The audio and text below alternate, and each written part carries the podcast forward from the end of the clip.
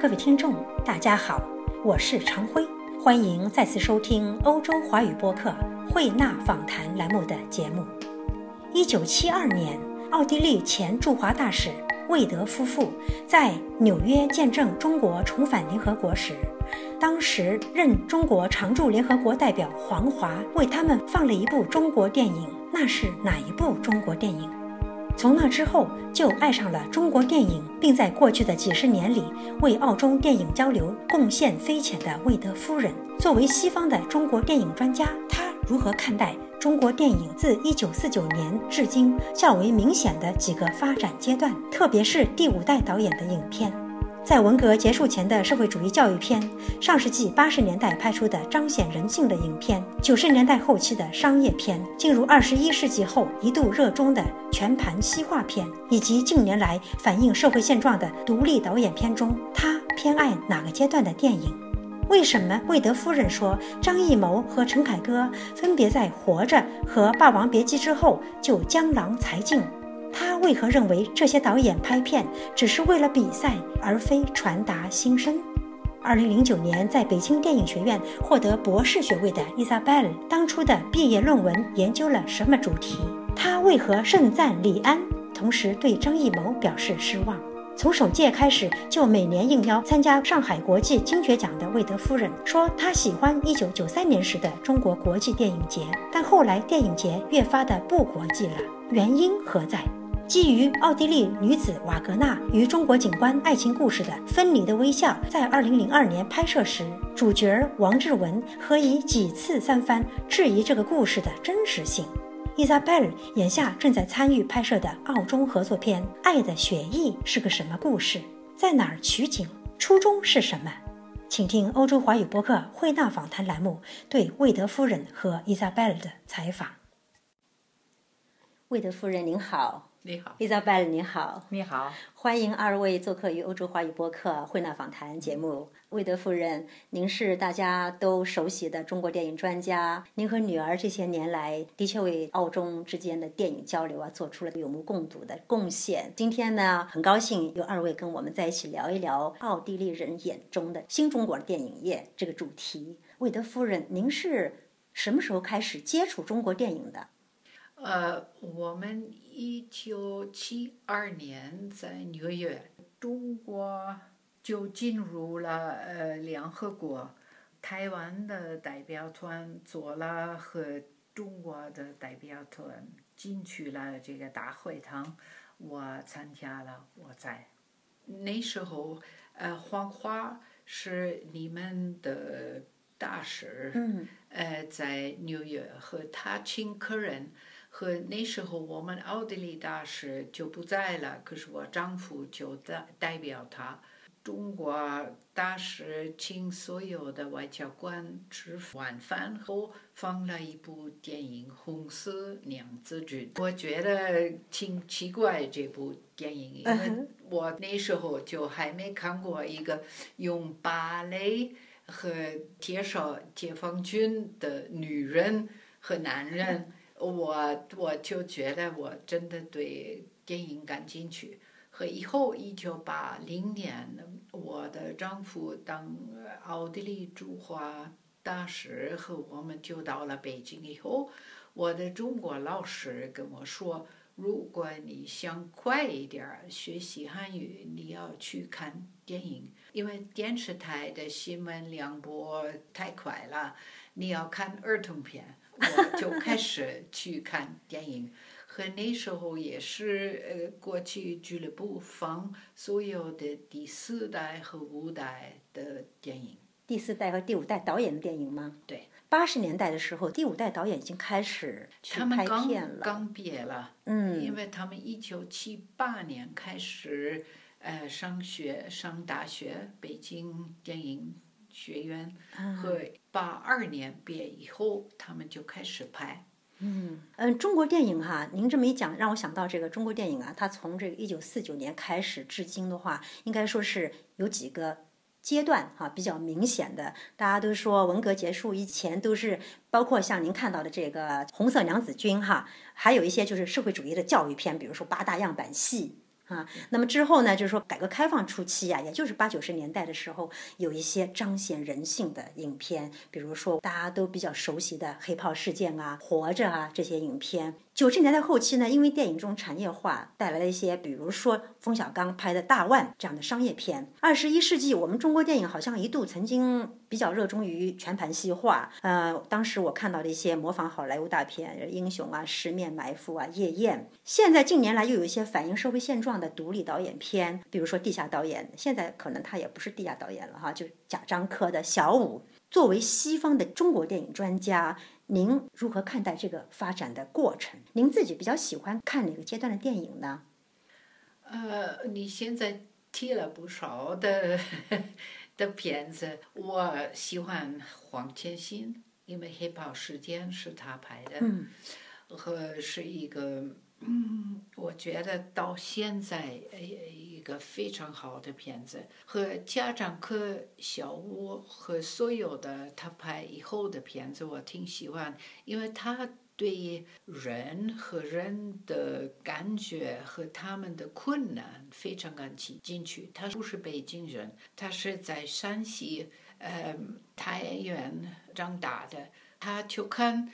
工厂的人就从一天到第二天没有工作，和他们的问题他都知道了，和他希望把这个编到一个有意思的故事，和让世界上所有的人看。也就是说，您还是喜欢反映社会现实的一片子，是吗？对，呃，反映社会疾苦啊、社会现状这些影片。Isabel，您是新一代的奥地利的中国电影专家了。在您心目中间的话，这些年来中国的影片中间，呃，除了这些反映社会现实的，像您呃母亲喜欢的《黑炮事件》啊或者《小五》这样的影片之外，您是不是对后来模仿好莱坞大片，比如说《英雄》啊、《十面埋伏》啊、《夜宴》也感兴趣呢？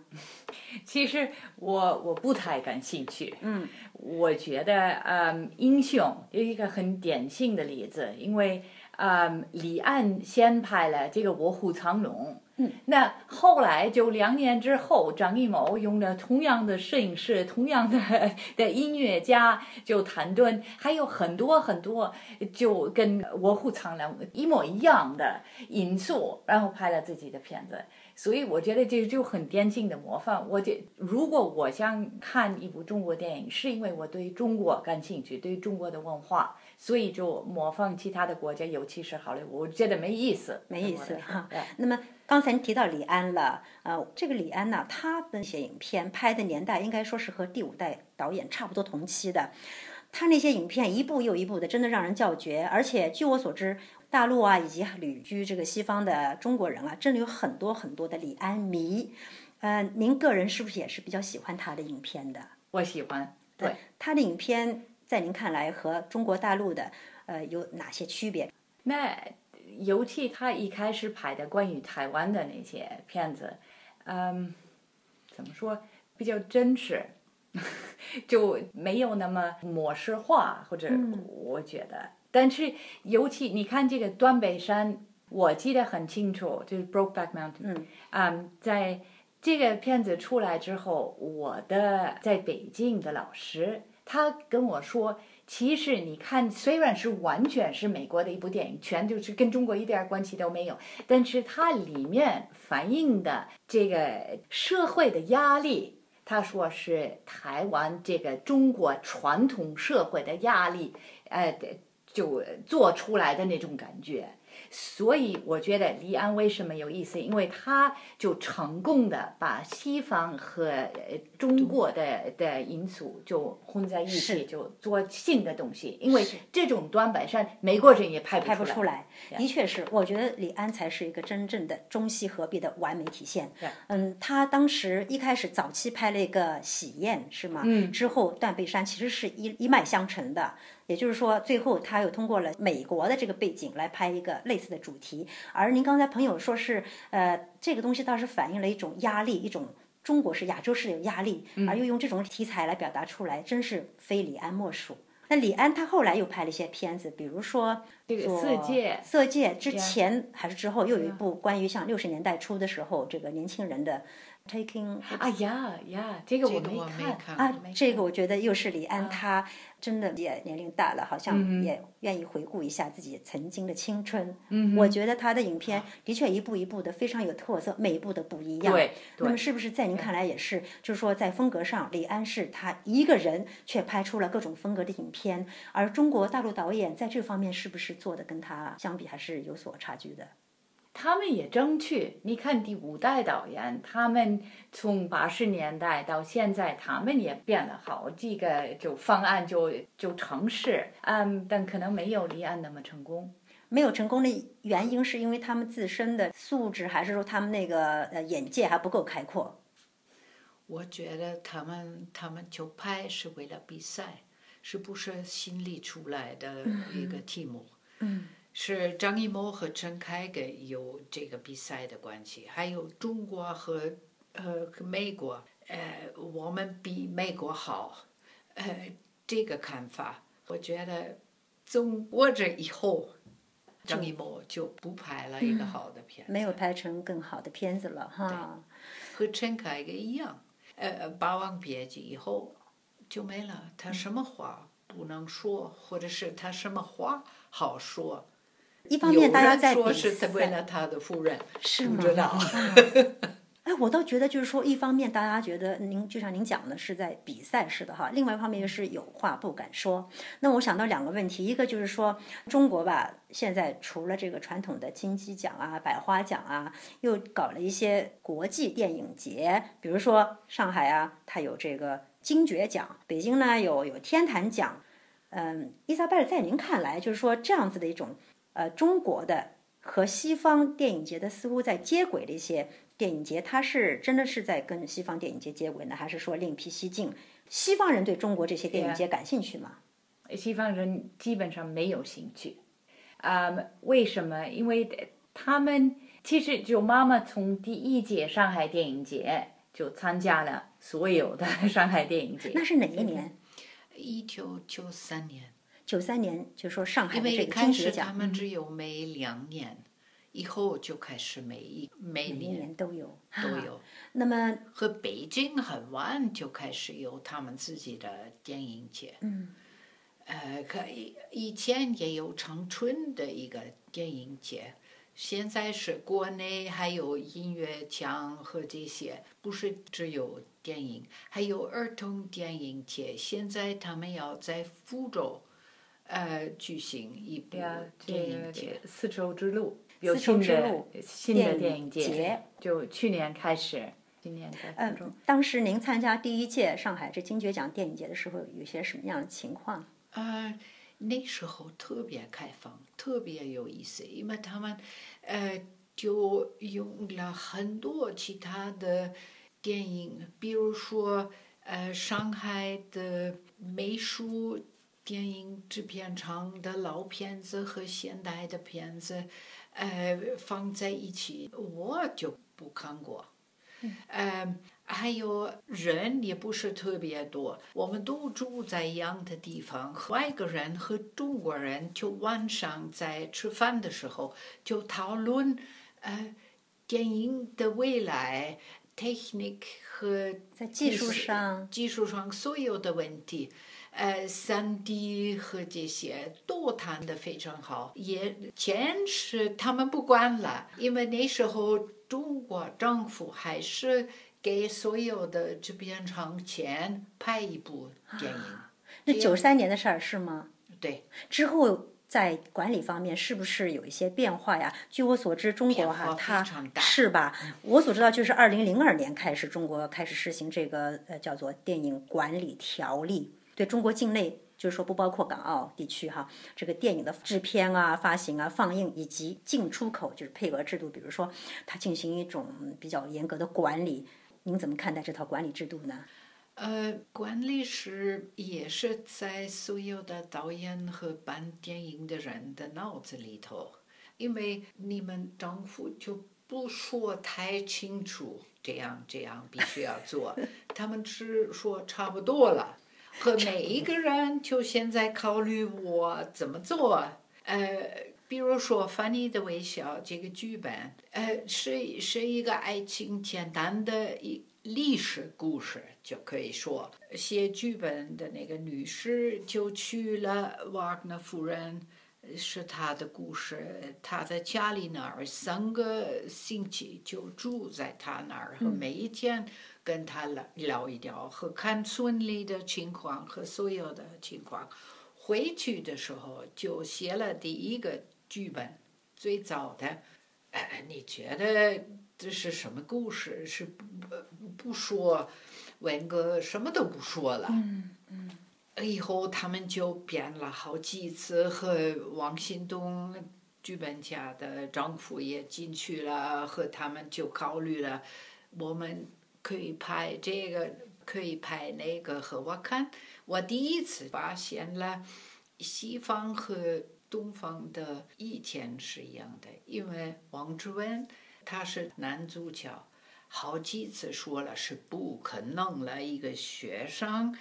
就认识一个外国姑娘和她回去，是不是他们那时候就已经的关系特别近？可是那时候三三年，一个女孩子十七岁，不可能跟一个男人呃睡觉，嗯这是不可能了。在欧洲社会也不可能，不可能的。和她真的去那边，和她的以后的丈夫就等她。呃，让他过来，买给他一个火车票，呃，和以后呃船票，船票，在上海等着他，和三次跟他结婚，因为一次是丈夫的事儿，一次是呃中国传统的，一一个是奥地利传统的，他他觉得是不可能的。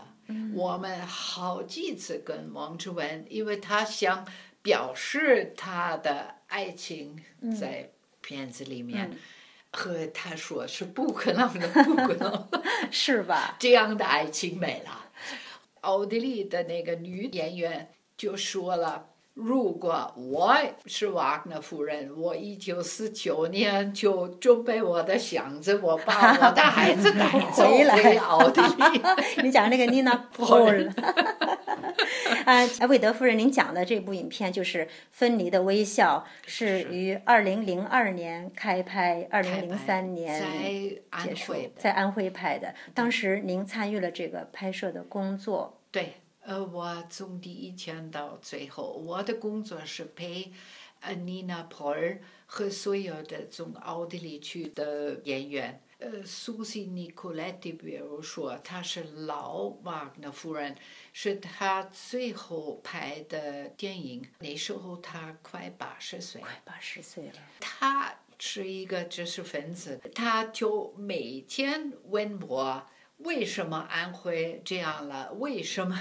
呀，他提了很多很多的问题，我晚上也要问所有的中国朋友情况是怎么样的，还有所有的中国人对我也非常好，陪我去农民家那儿，我就可以看他们他们的生活，和他们就忘了所有的安。我们是在红村那边，也是一个 UNESCO 地区。是的。可是农民，因为他们没钱看他们自己的漂亮的房子，他们不注意了。科学的工作，我进去了，我我他们突然也觉得啊，西方人敢进去呢，真的是好。科学才发现自己的地方很漂亮。是。当时为什么选择了安徽？因为瓦格纳夫人当时是在浙江居住，是在浙江。可是可能是钱的问题，不知道，因为是合拍片子，奥地利和中国的公司就考虑了他们需要多少钱。我们住在一个房间里面，所有的中国和外国人在一起，和我们拍了差不多一个月，一个月时间，嗯，就在那儿安徽哈。对。那么在那个时期，我很想知道伊莎贝尔，您在做什么？啊，我在还在一个环保组织工作，在奥地利，在奥地利维也纳，在维也纳。啊，那您现在中文讲这么好，什么时候开始学中文的呢？那他们这个剧组，他们在安徽拍了大部分，但是一部分也在维也纳拍了。那个时候我也参参加过，我去跟他们谈，我觉得非常有意思，就拍这么一部片子。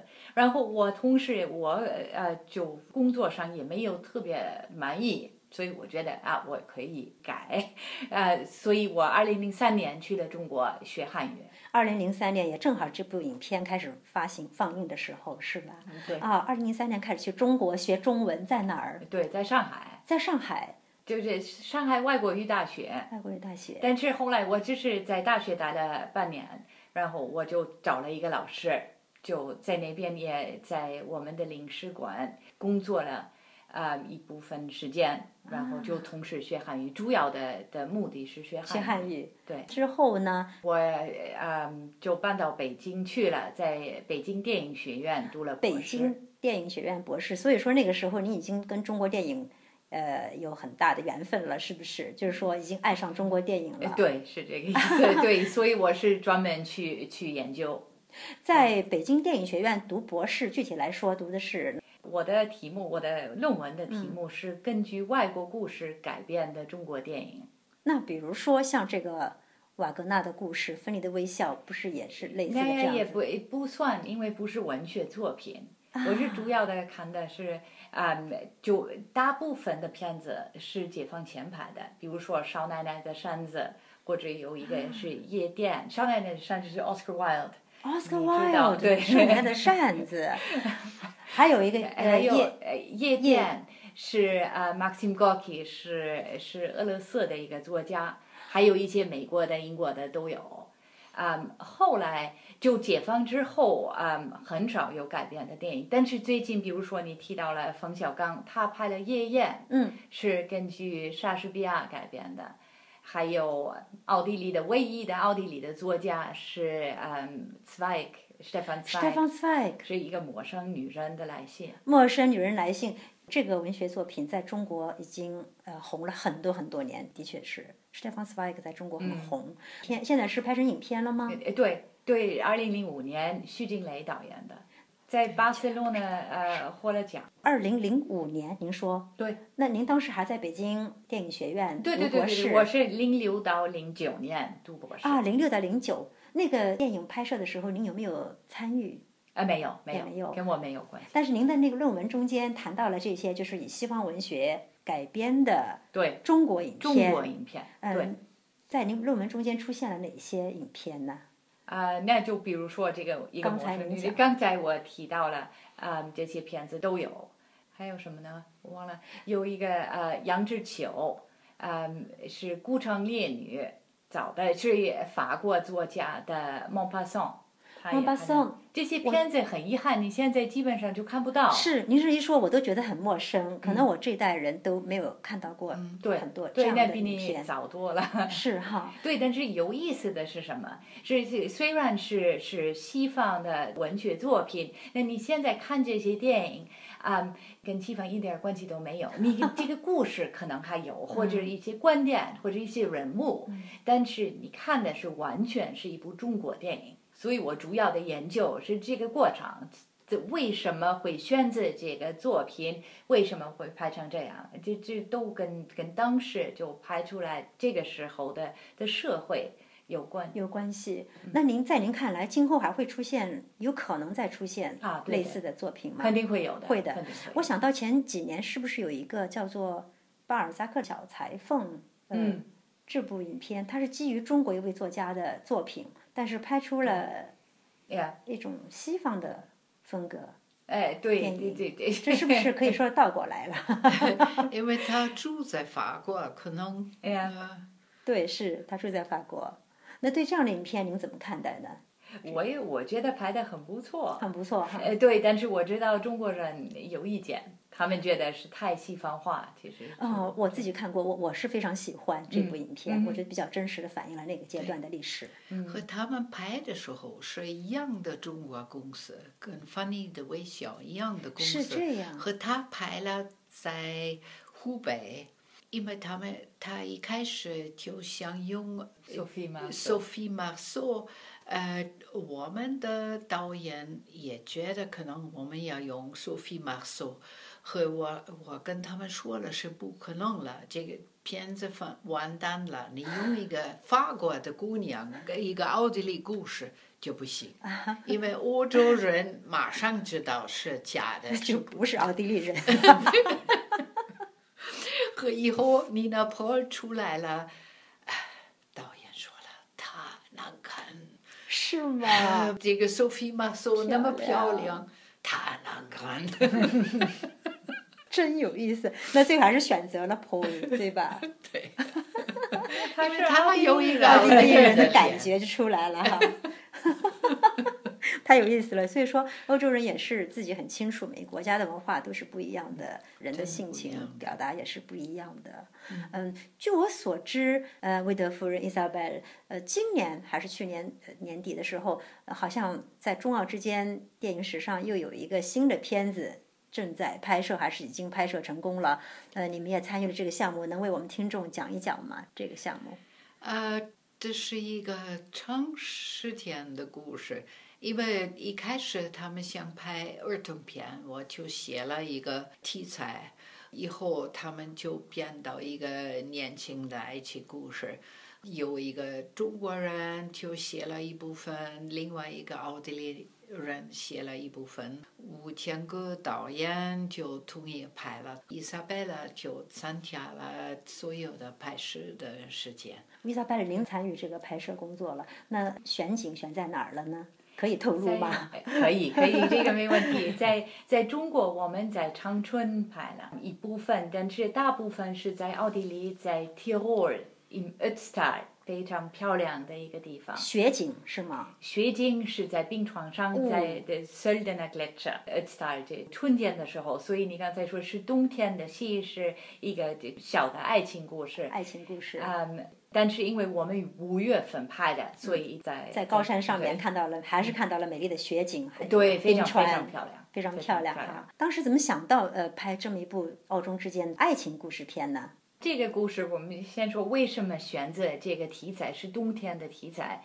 是因为呃，奥地利当然我们都都喜欢滑雪，都会滑雪，我们家里人也非常非常喜欢，是我就嗯就每年都去 滑雪。对啊，那中国这方面啊、可能还还没有那么有兴趣，但是自由滑雪。中国人已经得了世界冠军，前几年就非常非常出色的成绩，所以妈妈相处这个故事，是因为表示我们两个国家有一个是这个很特殊的，奥地利人也没那么好，这个自由花样，嗯，对，自由滑雪，就就因为中国这个杂技方面，这个强项，这这种对对，这是中国的长相。那奥地利是滑雪，那这个放在一起对，就是很很平衡，这大家都非常好。这这样还有是两个小孩儿，一个中国的，两个奥地利的小孩儿，一个小狗，就很好玩的，啊非常漂亮，非常轻松的的、美丽的一个片子。对。嗯，那为什么就拍一部爱情故事？因为现在所有的中国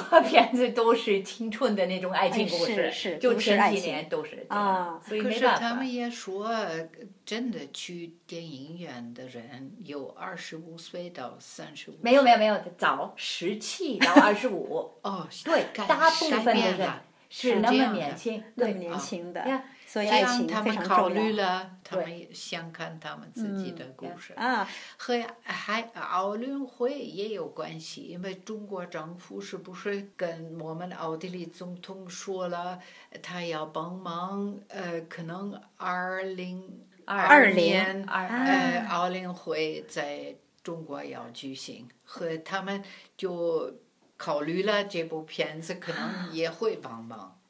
明白了，冬运会是吗？，对，其实那么应该是这几天他们会决定。这部影片倒是挺应景了，我觉得哈啊很好。那这部影片会叫什么名字呢那英语名字现在叫 Winter Heat，？Winter Heat，对，汉语名字是《爱的雪衣》。爱的学艺，有没有德文名字？还没有。所以我们还在想，还在想。很高兴，让我们都拭目以待这部影片能够成功发行，也非常高兴你们二位还在继续为中澳的电影业做出这么大的贡献。呃，非常感谢二位接受欧洲华语播客《慧娜访谈》节目的采访，谢谢二位，谢谢谢谢谢谢谢。